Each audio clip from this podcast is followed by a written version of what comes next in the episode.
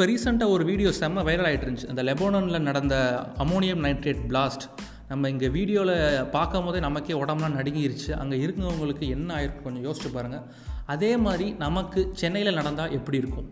நான் சொல்லும் போது ஒரு மாதிரி பயமாக இருக்குல்ல? Let's get to the topic என் மக்களுக்கு வணக்கம். சம்பவம் பை அஸ்வர் கேட்டுக்கிட்டு இருக்கீங்க. அதாவது சென்னை கிட்ட மணாலி அப்படிங்கிற ஒரு இடத்துல ஹார்பரில் தான் ஸ்டோர் பண்ணி வச்சுருக்காங்க அந்த அமோனியம் நைட்ரேட். கிட்டத்தட்ட ஒரு எழுநூற்றி நாற்பது டன்னுன்னு சொல்கிறாங்க இது எப்படி வந்தது அப்படின்னா சவுத் கொரியாவிலேருந்து நம்ம கரூருக்கு ஒரு ஃபேக்ட்ரிக்கு வந்தது ரெண்டாயிரத்தி பதினஞ்சில். கிட்டத்தட்ட ஒரு நவம்பர் மாதம் கிட்டே வந்திருக்கு. ஸோ இந்த அமோனியம் நைட்ரேட் வந்து சாதாரணமாக ஃபெர்டிலைசருக்கு பயன்படுத்தக்கூடியது இல்லை இதை வச்சு ஒரு வெடி மருந்தே தயாரிக்கலாம் அப்படின்னு சொல்லிட்டு நம்ம கஸ்டம்ஸில் பிடிச்சி வச்சுட்டாங்க.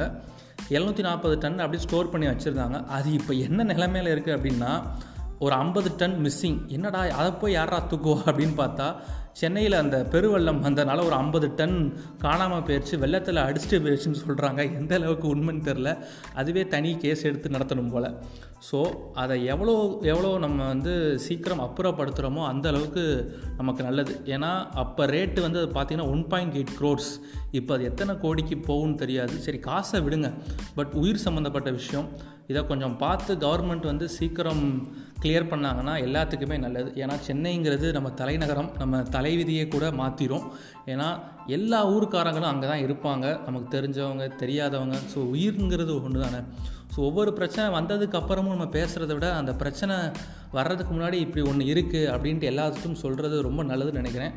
உங்கள் பேரண்ட்ஸுக்கு நீங்கள் ஷேர் பண்ணுங்கள் பேரண்ட்டாக இருந்தீங்கன்னா உங்கள் ஸ்டூடெண்ட்டுக்கு ஸ்டூடெண்ட் ஷேர் பண்ணுங்கள் உங்கள் பிள்ளைக்கு ஷேர் பண்ணுங்கள் இந்த மாதிரி பிரச்சனைகளை பற்றி பேசுவோம்.